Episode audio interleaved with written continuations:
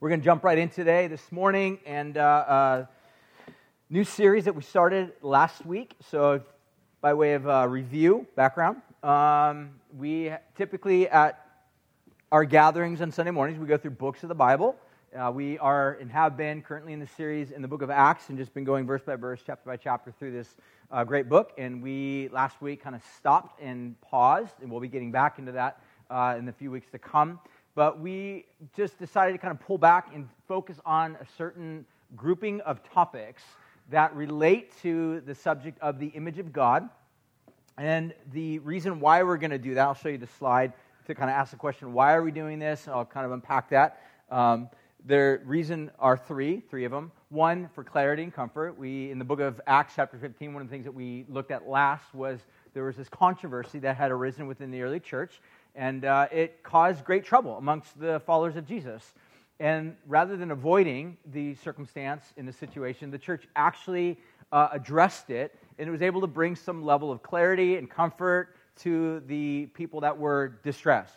And we see that each of the subjects that we'll be looking at over the next few weeks um, really are the source, in my, my opinion, of great anxiety and stress and angst for a lot of people in our world and our culture, and maybe even in our church today. So we want to address these um, because, really, at the end of the day, for the leaders, myself, pastors, teaching group at Calvary SLO, um, I want to be a good pastor. We want to be good shepherds um, for you guys, for those of you that might be wrestling and struggling, dealing with um, the subject matter that we'll be looking at. Second reason is for biblical faithfulness, because at the end of the day, we believe that even though these subjects that we'll be looking at, we looked at last week the subject of race, Today we're looking at the subject of gender. Next week, the subject of sexuality. The week after that, the subject of life, as some would say, spanning from womb to tomb, everything in between. Um, each of these are deeply political. These are radically political hot topics, right? Yet, before they are political hot topics, they are also biblical. That the Bible actually addresses these things, it speaks a lot about these things.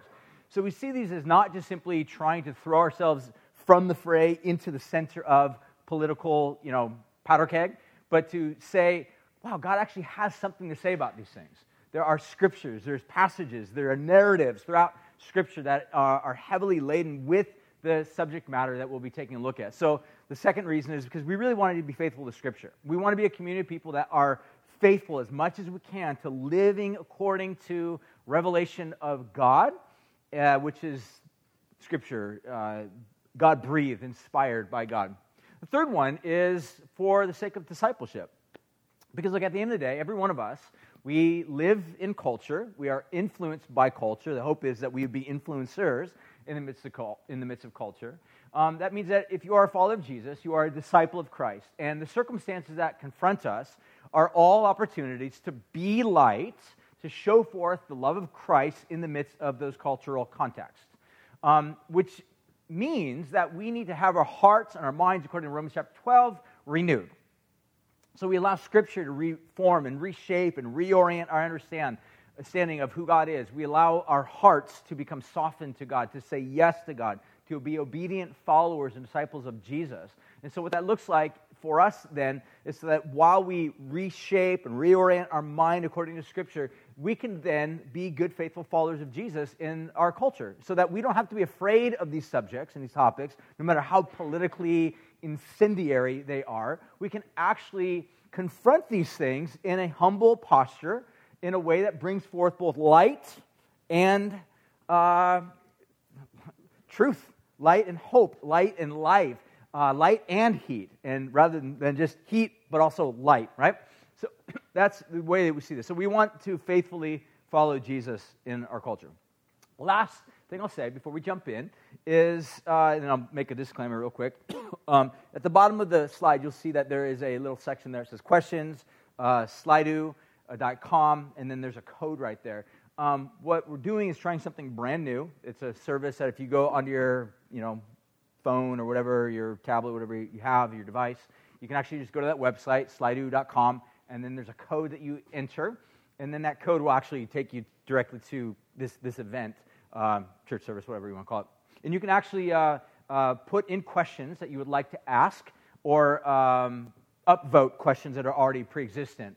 And uh, the hope is, is to create some context. I'm not confident that we'll have time today to answer some of those questions. I'll see what we're able to do. Or um, I might even answer some of the questions that are already there um, in the context of the message that I'll be giving here today. So if you have any questions, if you want to add to that conversation or dialogue, uh, please feel free to do that as well, or just upvote ones that are already there. And then finally, before we jump in, I want to do a little bit of a disclaimer because the subject that we're going to be looking at here today, there's a lot that could be said, both uh, from secular sources as well as biblical sources. A lot that could be said.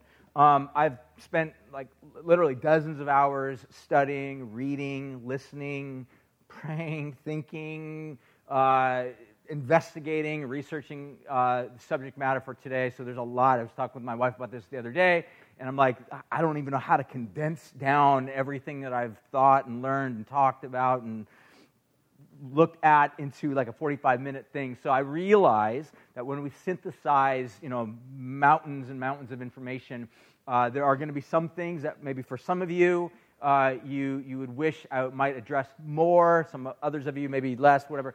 Um, but the point of the matter is, I'm not going to be able to address everything that pertains to the subject matter at hand. I'm going to do my best obviously given within the time frame that we have together and some have asked you know why not just do like a two or three week series and there's some practical reasons for that and first and foremost is oftentimes um, uh, attendance church attendance like statistically people come to church once every six weeks statistics. You know, I'm not saying that that's who you guys and how you're represented, but statistics, one every four weeks, one every six weeks. That means if I break this down into two or three weeks, that means uh, uh, you, you, miss the flow, you miss what's happening and whatnot. So I know you can always kind of follow up, but my, the idea is I want to try to do the best that I can to give as much information within uh, 45 minutes or so time frame as I can. So with that, you guys ready to jump in? Yeah. Before we do, let me pray. So Holy Spirit, we uh, turn our hearts to you right now. We ask you that you would just open our minds, our hearts. God, I, I, can't speak on behalf of everybody, but um, I, I, know in my mind um, the voices via Facebook, media, the arts, um, the, like a fire hose keep um, coming my way, our way. And God, at, at the end of the day, they, they, they oftentimes do not bring peace, shalom, satisfaction, rest. Oftentimes just add to the confusion and contribute to the chaos. Um, God, what, what we want here today is a word from God to bring peace and rest, clarity. And God, what we want today are hearts that are like good soil, that when the seed of your word lands upon our hearts, that it would be received and then begin to bear forth fruit. Because, God, yours are the words of life. And so we submit and surrender our hearts, and we ask you, God, would you please shape our minds according to your word? We ask these things in Jesus' name. Amen. So, let's jump in. Today, we're going to be taking a look at the subject of the image of God as displayed in the subject of gender, more specifically, looking at the idea of uh, sexism and so on and so forth as it plays out in culture at large. So, I'm going to give you basically four main things that we'll be looking at. Just kind of think of these as tent pegs, that uh, everything else will kind of be uh, placed upon this. One, we'll take a look at the reality of sexism. Secondly, we'll take a look at the problem um, that I think the Bible addresses the problem beneath the problem of sexism. Uh, thirdly, we'll take a look at God and those who are voiceless. And then thirdly, we'll finish with the subject of godly people or godly men and the voices. Before I jump in, I want to say one other final thing. Um, you, yeah, there we go. This, thank you. Man, you good job. Okay, I want to, I want to kind of reframe all of this in the context of, of a question. And the question that we're really trying to look at over these few weeks is really this. So, what would our world look like if Christ was king um, and not these cultural idols of race, gender, sex, personal comfort, and or security. Um, again, what would our world look like if Christ really was king? Now, we believe as followers of Jesus that Christ is definitely without question king. But what the church is, the church is a community of people that are saying, Yes, Lord. Yes, Jesus, be king over our actions, over our activities, over our words, over the way that we treat other people. And what would it look like if Christ truly was demonstrated as king in our, our cultural context, within our uh, church community and whatnot, and not some of these other cultural idols? So, for example, racism is a problem because underlying racism is an over elevation of one race uh, of, over, over, above another. Uh, the way the Bible would describe that is idolatry. So, for example, when one race basically elevates itself above any other race and says, We are the chosen ones, we are the great ones, we are the smart ones, we are the wise ones, we are the good looking ones, whatever, there's a tendency to look down upon all other races. And the Bible's word for that is idolatry. It's the raising up, the elevating of something that God created that's good into a God like position. And what happens is people suffer underneath the oppressiveness of uh, this form of idolatry. And you can go on and down and look at each one of these things that we'll be taking a look at. Actually, for the most part, the reason why there are problems underlying each of these things is because Jesus is not displayed as king over all things. So the question is uh, the claim of Christianity is that Jesus really is king. And those who follow him are proclaiming him, recognizing him as king. And what that does, and it begins to transform and change the way that those communities of people live. So that's the question we're asking. What would our world look like if Christ was king and not the cultural idols of race, gender, sex, personal comfort, and security? So, with that, let's begin to jump in and take a look at the subject. First of all, the reality of sexism. Sexism. So, first of all, um, this is just a definition of, that I discovered on the internet, know, Wikipedia or something like that, of sexism, and it basically says this. Um, and again, I realize Merriam Webster's might have some variations on this, but um, when one sex or gender has a feeling of superiority over the other, thus resulting in harm to the other sex by all means, mental, physical, and emotional, through conscious or unconscious efforts. So again, it's this idea that one sex sees itself, in this case, obviously men, see themselves as superior, more powerful, more entitled over uh, the female sex. And so the tendency is to oppress or suppress or bring uh, crushing weight upon or expectations upon that other. So that's where we get the idea of sexism. So the reality is, is that throughout much of history, women have been subjected to dehumanizing forces in a variety of ways. Throughout history, I mean, you can go back in history books for thousands of years ago and realize that women have been subjected to all variety uh, and forms of oppression and suppression. Now, the tendency is, the tendency, I think, for our modern culture uh, is to basically break things down and to look at our culture and say, well, our culture is so progressive, so got to figure it out, and all of these other cultures and ways of viewing women and their roles and all these other types of things are so uh, antiquated or oppressive or destructive. And what I would suggest to you is to learn from the lesson that C.S. Lewis said. C.S. Lewis describes uh, there's a problem that oftentimes we people have. He describes it as chronological snobbery. I love that phrase because basically saying the tendency is to look at the age in which we live and be like, ah, this is the progressive age. This is the age that's uh, accomplished uh, humanitarian efforts uh, to a degree of greatness, and all the other ancient cultures and civilizations are so backwards and so messed up and so destructive. So here's a tendency that I want for us to think about because you can break history down. Again, I'm, I'm being very general, generalized in this. You can think of it in terms of ancient, traditional, and, uh, and, and, progressive. All right, modern culture, especially here in California, there's without question we live in a what we would describe as very uh, liberal slash progressive culture and society. But the reality is that ancient, traditional, and even yes, progressive culture, uh, the, basically they all have this claim. And the claim is, is that your value is derived, or a female's value is derived by way of submission to whatever the cultural norm is. So in patriarchy, in ancient cultures and civilization, uh, it would be a woman's value and, and, and, and you know, placement in society is completely dependent upon her submission to the patriarchy, meaning having lots of babies, uh, just simply submitting to whatever man uh, or man role is in her life. She doesn't have a voice. She's completely submissive to the man that's in control of her. She has no rights outside of the man. And that's kind of like an ancient form. It's kind of what you would see oftentimes in the Bible. It's one of the reasons why there's a whole other point I'll, I'll make on this in just a second, where oftentimes people look at the Bible and say it's so regressive, it's so backwards, it's so destructive. We'll address that in a moment. But the tendency is to look at that and say a woman's place was in the patriarchal system. Her job was just to bear kids, and that was about it. And then the tendency is to look at more traditional context, right? If you're wondering what more traditional is, just think of Leave It to Beaver.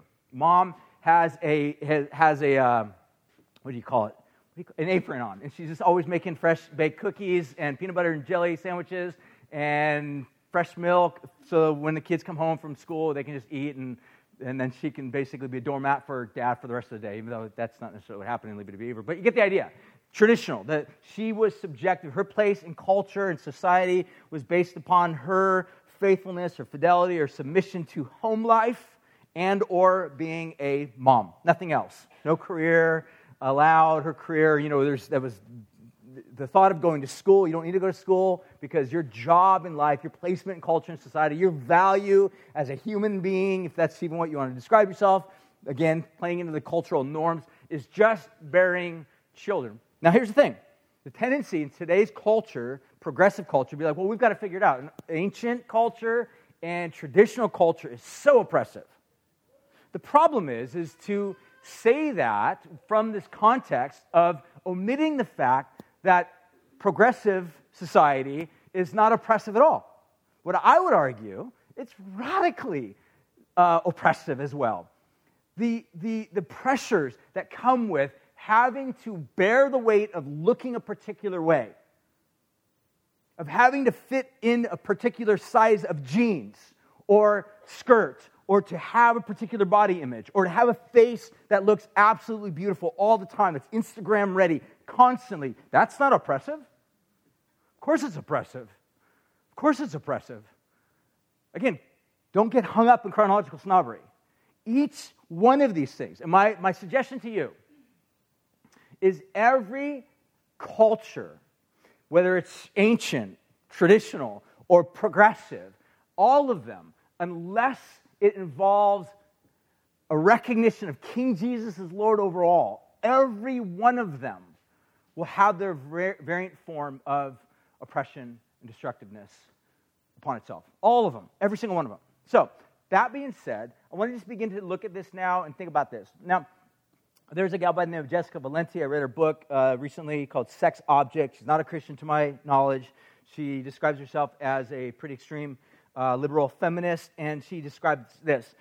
She rightly summarized by saying, What has become all too clear is that we females often appear to only be here for males' enjoyment. Here's her perspective. She grew up in New York City. Uh, her stories, uh, her memoirs are, are deeply saddening to me, honestly. Like many times, just reading her story just, just resonated in a deep, hollow, sad type of a way. Just realizing the way she grew up having to be subjected to a variety of male sexual abuse and assaults and language and so on and so forth. The point of the matter is, this is her, her summary, uh, as she would see it. Like the, the tendency is to kind of uh, uh, assume that this is the situation, this is the case. Now, in response to sexism throughout history, uh, especially in the context of the Enlightenment, uh, was a new movement that was birthed, uh, known as, or later known as, feminism. And there's different waves of feminism. There's first, second, third wave of feminism. One of the questions that someone had asked me uh, uh, last uh, sermon on the thing that I was talking about is, you know, is, is feminism, you know, wicked or of the devil or, you know, origin. And it depends upon how you define feminism. If, if feminism is uh, really a, a, way of a, a, woman standing up and having a voice to say, look, we are not uh, inhuman, we are, we, are, we are human beings, then, then in a sense that, yeah, yeah, that's, but sometimes there are, again, there are a variety of forms of feminism that kind of lead to, there's a recent book I'm probably going to be picking up recently and read, uh, called Alpha Female, which there are a variety of it, where females, oftentimes in response or overreaction perhaps to the types of oppression and destructiveness and destructive behaviors that have been thrown at them have responded in ways that go to an entirely different realm as well. But here's the point that I would make is there is a variety of forms of feminism that has respond, responded to the types of sexism within culture and society at large, but the, especially the first wave of feminism basically fought for these variety of things uh, equal rights, uh, within employment, education, property, owning property, actually owning property. It was, for a long time women were actually were not allowed to even own property. So if her husband died and she lived in the house, she did not have any right to actually keep that property, as well as suffrage, otherwise known as uh, voting rights. So think about this. For it wasn't long ago that women did not even have the right to vote. Now, this, these are the types of things that, for the most part, uh, uh, th- there have been these indifferences or, or these, uh, these disparities of trying to figure out ways to bridge these gaps. So here's the point that I would make. So sexism in society uh, abounds. And here's some statistics. These were taken from the UN. Um, so obviously, these are not just simply uh, United States. Uh, it's kind of bigger, broader. So um, someone had also sent me one of those messages saying, uh, if, if one in three suffer abuse at home, that means that one in three within the context here are, are actually being abused at home.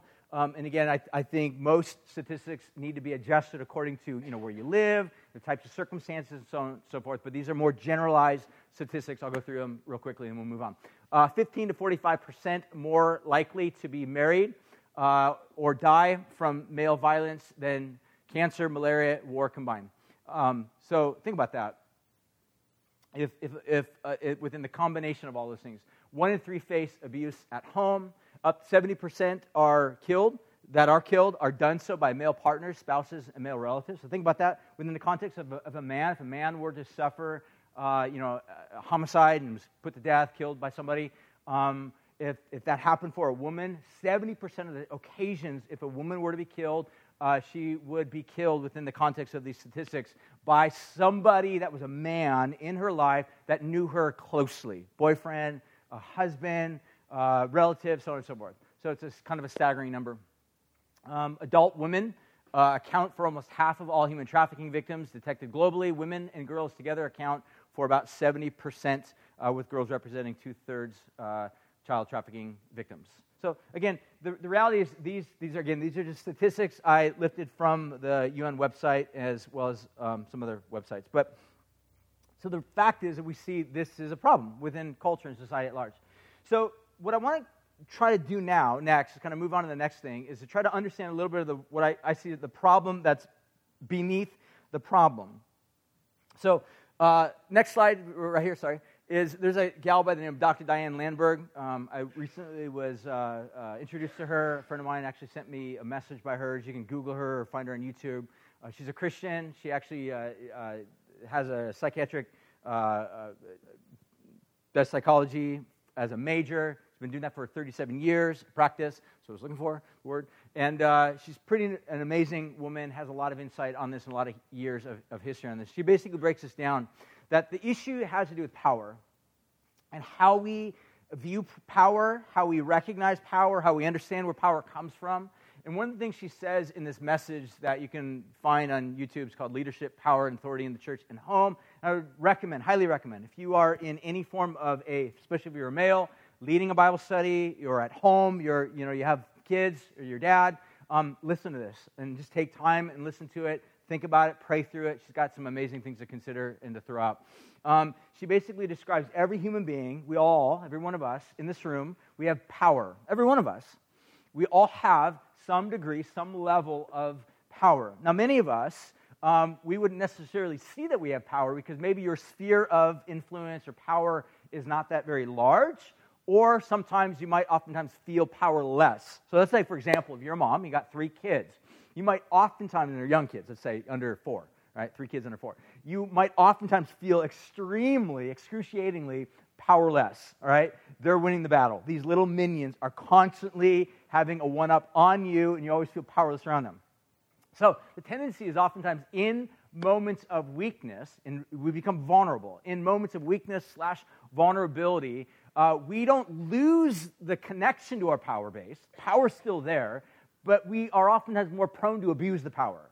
So when mom, you know, is, is tired and frustrated and at her wits' end because kids are not listening, uh, and she's vulnerable and weak, and she might say something or snap. You know, we all have stories probably from our mom or our dad when they were at their wits' end and they said something, and it was at a moment of weakness that their power was exerted in such a way where it was, it was hurtful. It brought pain, deep pain, deep wounds upon our souls.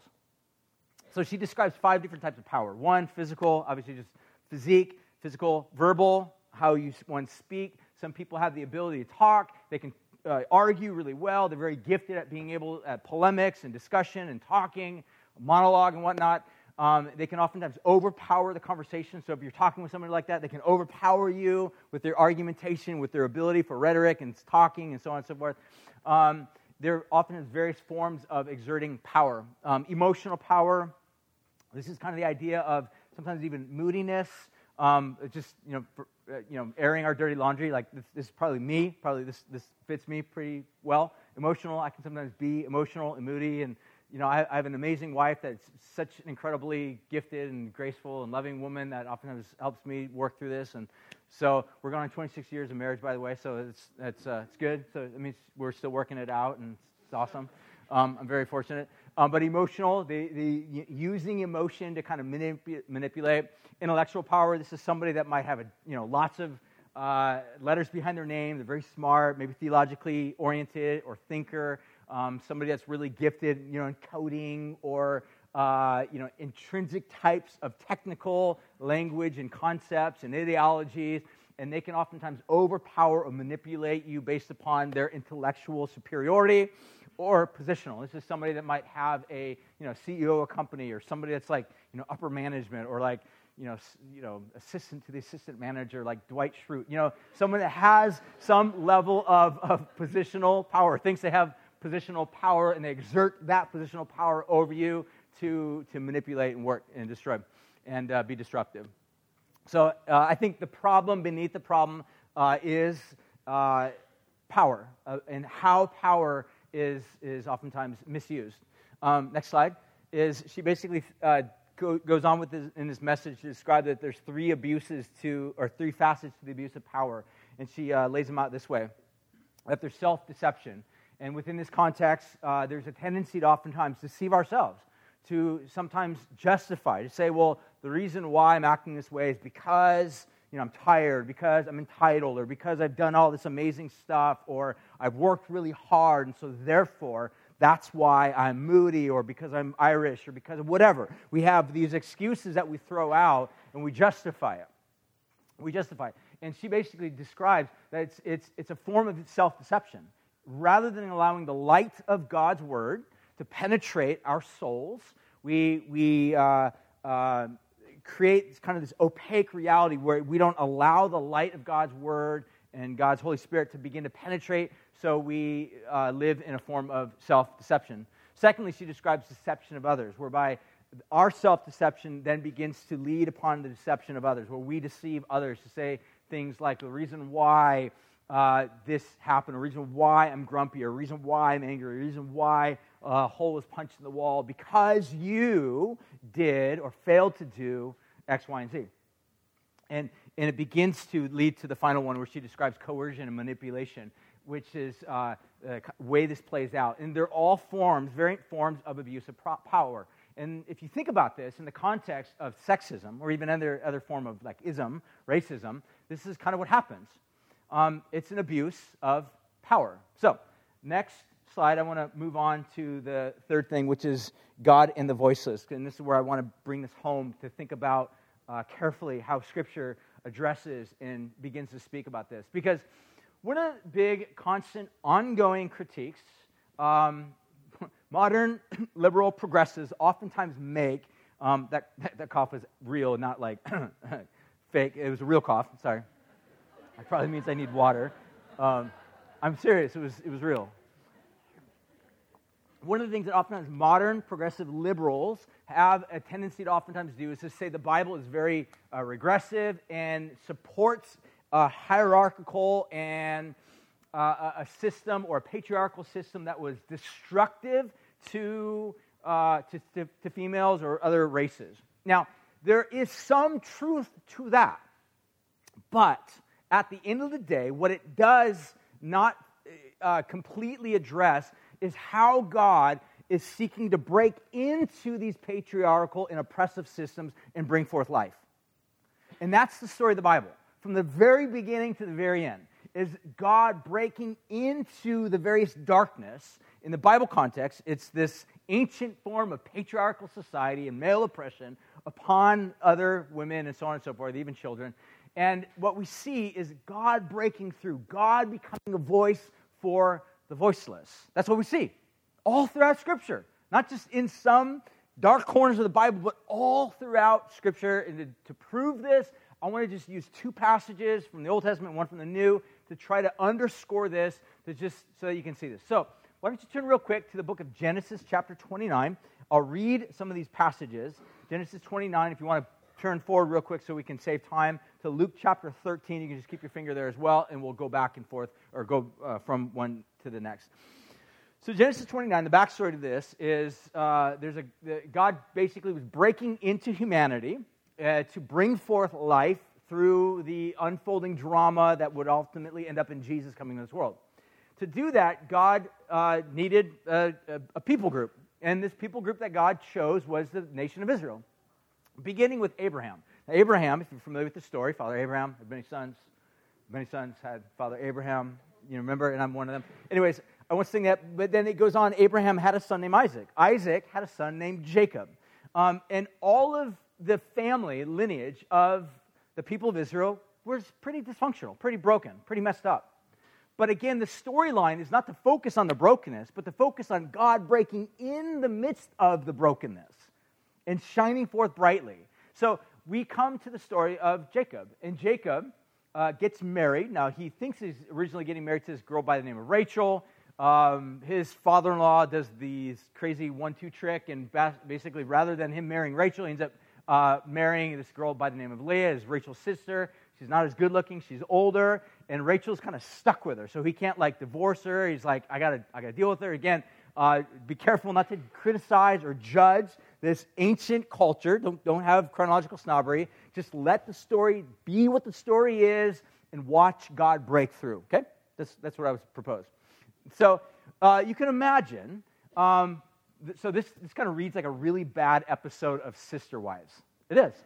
So this is total polygamy at its as worst. It's one of the reasons why the Bible actually does not support polygamy. All right, so if you ever wonder, like, Bible supports polygamy, it actually does not support polygamy, not at all. It recognizes the fact that it was a part of the culture, and even in the midst of this fully dysfunctional form of marriage, God was still breaking in, and God was still showing grace and kindness in the midst of it. So, with that, this girl by the name of Ra- uh, Leah says, When the Lord saw that Leah was hated, uh, he opened her womb, but Rachel was barren. Now, Leah was married to Jacob, and she always felt unloved.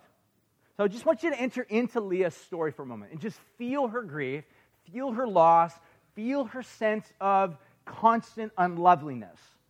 So, again, in this ancient patriarchal society, your value as a woman was completely dependent upon your submission to the patriarchy as well as your ability to have children. Those two things. And probably throw in a few others as well, but those two main things. So she was obviously able to have a lot of children, but she always felt unloved by, by, by her husband. And part of the reason is because he really loved Rachel. In fact, again, like I said, she didn't even like sign up to actually get married to him. She kind of got married to him by way of trickery. So imagine your placement in that context. Imagine being Leah in the context where you're in this marriage where you never even know your place. You don't know if you're loved. You in fact probably convinced of the fact that you are not loved. You are nothing more than a sex object to your husband. Now, again, I don't want to paint Jacob out to be this entirely bad guy. He's a deeply dysfunctional and broken guy but he does nonetheless do his patriarchal duty by way of taking care of her, and not divorcing her. So, that being said, he's a good guy. Good guy with bad inclinations, just like the rest of us. So, you guys ready to keep going in? All right, let's go. I don't want to dig myself in a hole. Verse 32 And Leah convinced, let, me, let me finish this real quick. When the Lord saw that Leah had, was hated, he opened her womb. God was doing something for Leah that she was incapable of doing. God opened her womb so that she could actually bear children. Now, in that culture, um, a woman's one of the greatest honors that a woman could actually incur upon herself is to give her husband a son. One of the greatest honors. Again, in that culture, it was just simply a way of demonstrating that, that uh, the, the, the line of that man, the patriarch, is going to be able to be carried on from generation to generation by way of a male. And so she was able to give him because God watched and heard and saw her loneliness. And verse 32 says, And Leah conceived and bore a son, and she called his name Reuben. And she said, Because my Lord has looked upon my affliction, for now my husband will love me. So you get this sense of incredible desperation, incredible displacement, feeling, constantly wondering whether or not she's truly loved. And she keeps thinking if I can just give my husband another child, another son, he will show love back to me. And it always fails, backfires. Imagine desperation.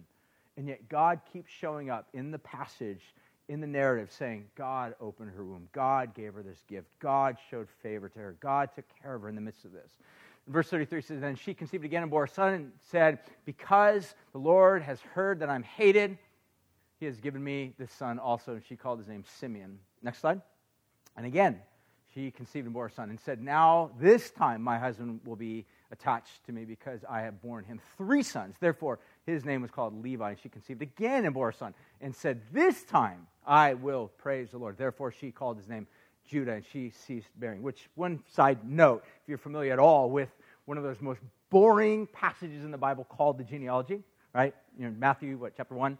You read Matthew chapter 1, you're like, ah, this is so hard to read.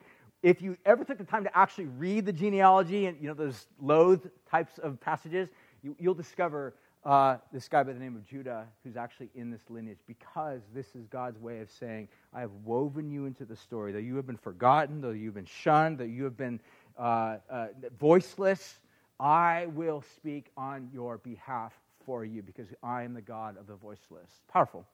Next slide, we move on into the New Testament, and this is the story in the book of Luke, chapter 13, where Luke tells us the story of Jesus interacting with this uh, lady. It says, and there was a woman who had a dis- disabling spirit for 18 years. She was bent over and could not fully straighten herself. So, for whatever reason, this gal had some form of paralysis. Who knows what, exactly what it is? But whatever it was, she had a crooked back. She was not able to stand up straight. So imagine already if you're a woman living in a man's territory, man's land, your uh, acceptability was based upon your ability to have children. And here, you can't even stand straight, let alone be desirable. This is a woman that would have been considered worthless within that culture.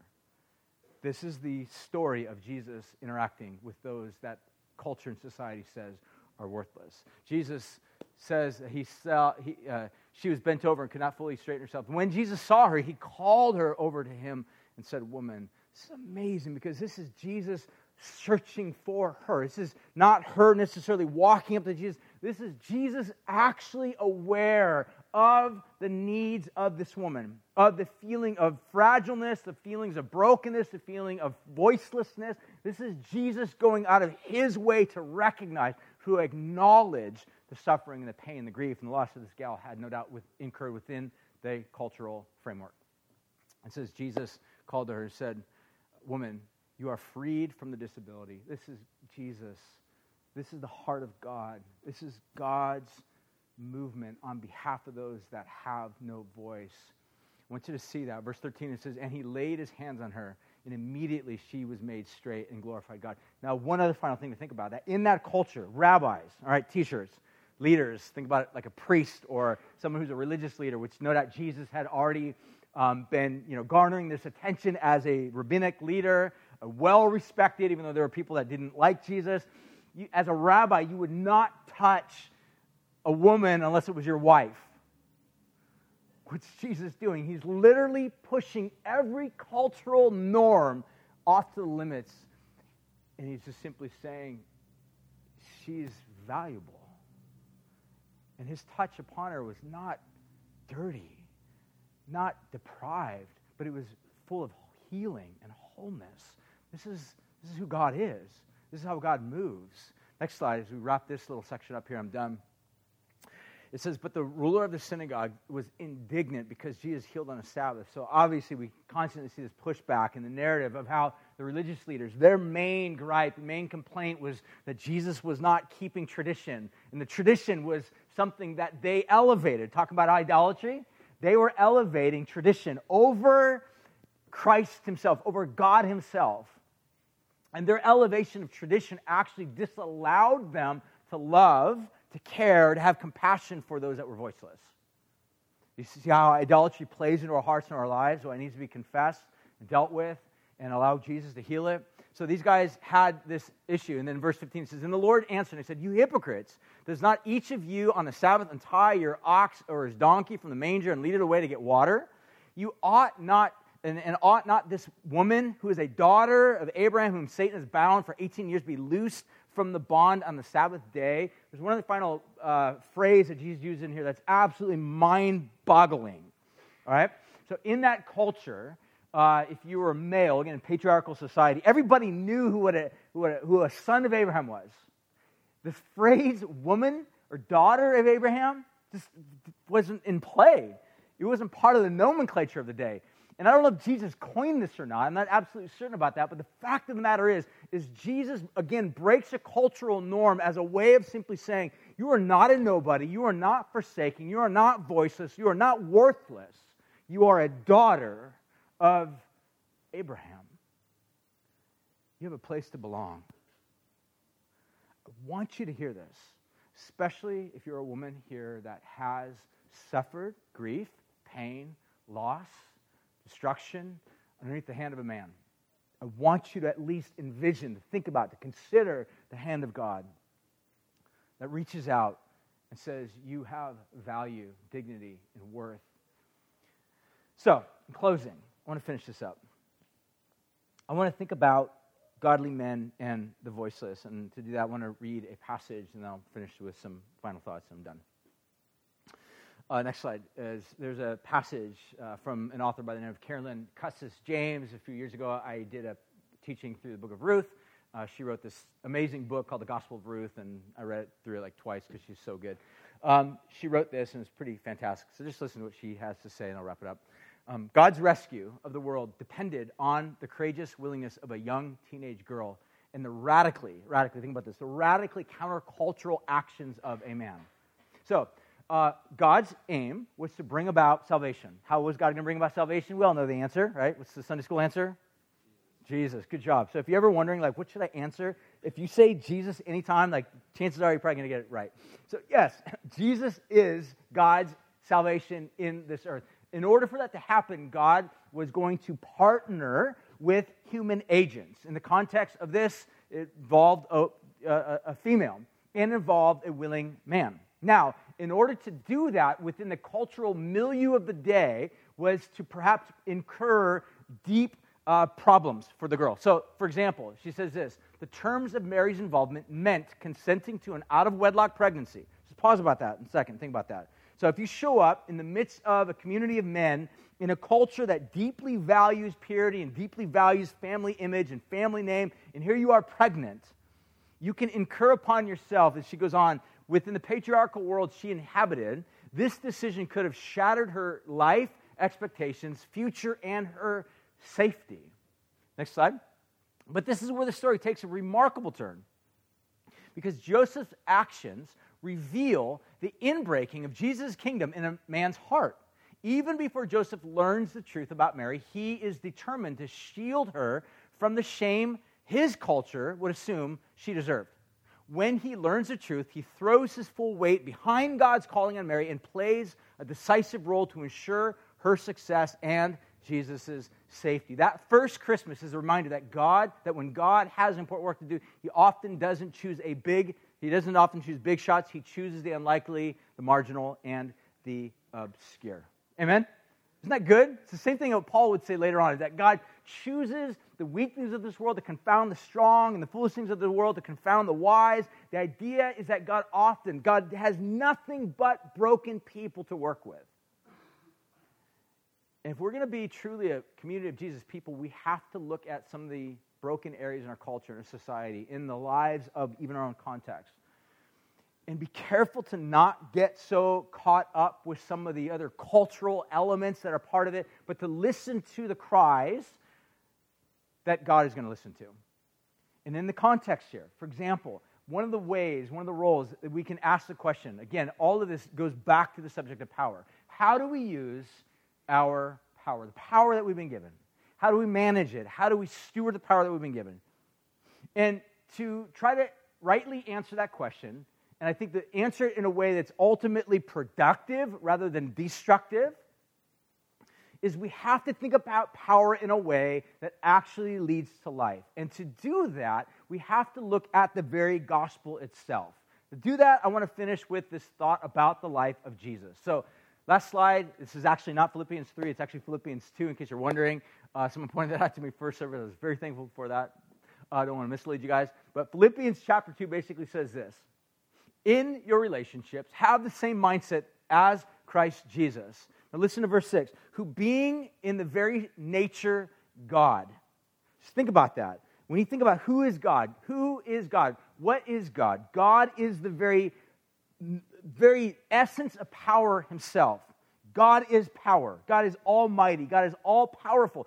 And yet, what we see about Jesus, that Jesus takes the power that is of God and not using it in a way that brings crushing or destruction or brokenness or adds oppression, but instead uses his power to lift oppression, to lift the crushing blows, to lift the shame, to lift the sin, to lift the offenses, to lift the brokenness, so that you and I, who are crushed underneath the weight of these things, can be given life.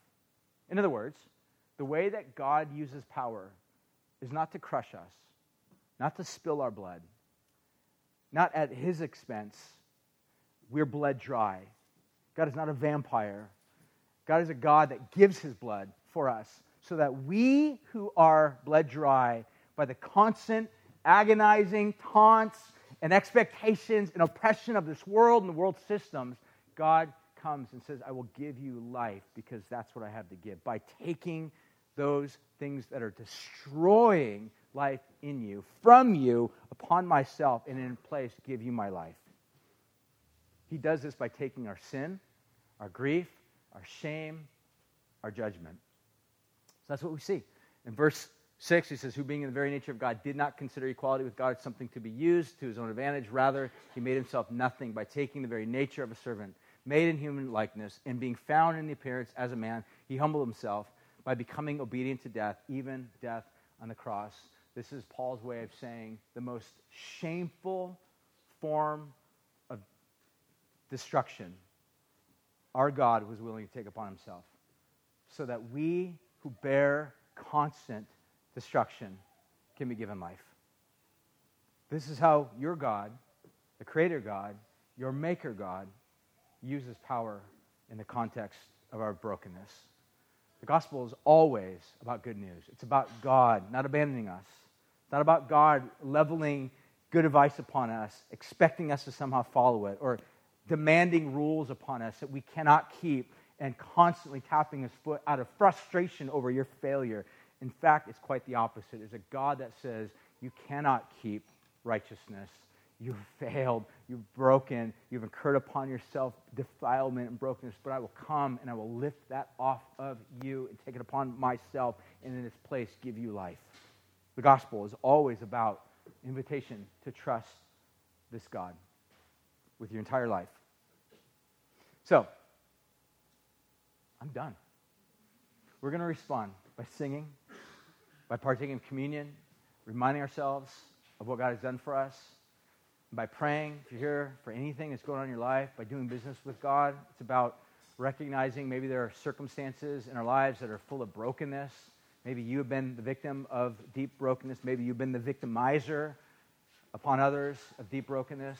It's an invitation to receive what God is offering life, to turn from, to repent, to turn from sin, to turn from brokenness, to turn from these alliances that you have made with your own heart that have deceived you and misled you, to turn to the life that God offers, to receive, the way the Bible would say, the kingdom of God, the reign of God today.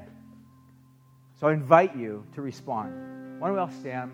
We'll sing. If you hear anything that you have going on in your life, you need prayer, there'll be some people up in the front. I'll be up in the front, sitting here on stage. I'd love to pray with you. Some rugs in the front if you just want to do business with God, just confess sin, to worship Him, take communion. So let's respond. I'll pray. We'll respond. God, thank you for your great love. And we respond, God, in, in kind to you by saying, Thank you. Thank you for your love for us. Thank you for receiving us. Thank you for washing us, cleansing us. God, we want to be transformed by your great power and by your great love so that we can be a part of the healing and restoration and peace in this world, in the lives of other people.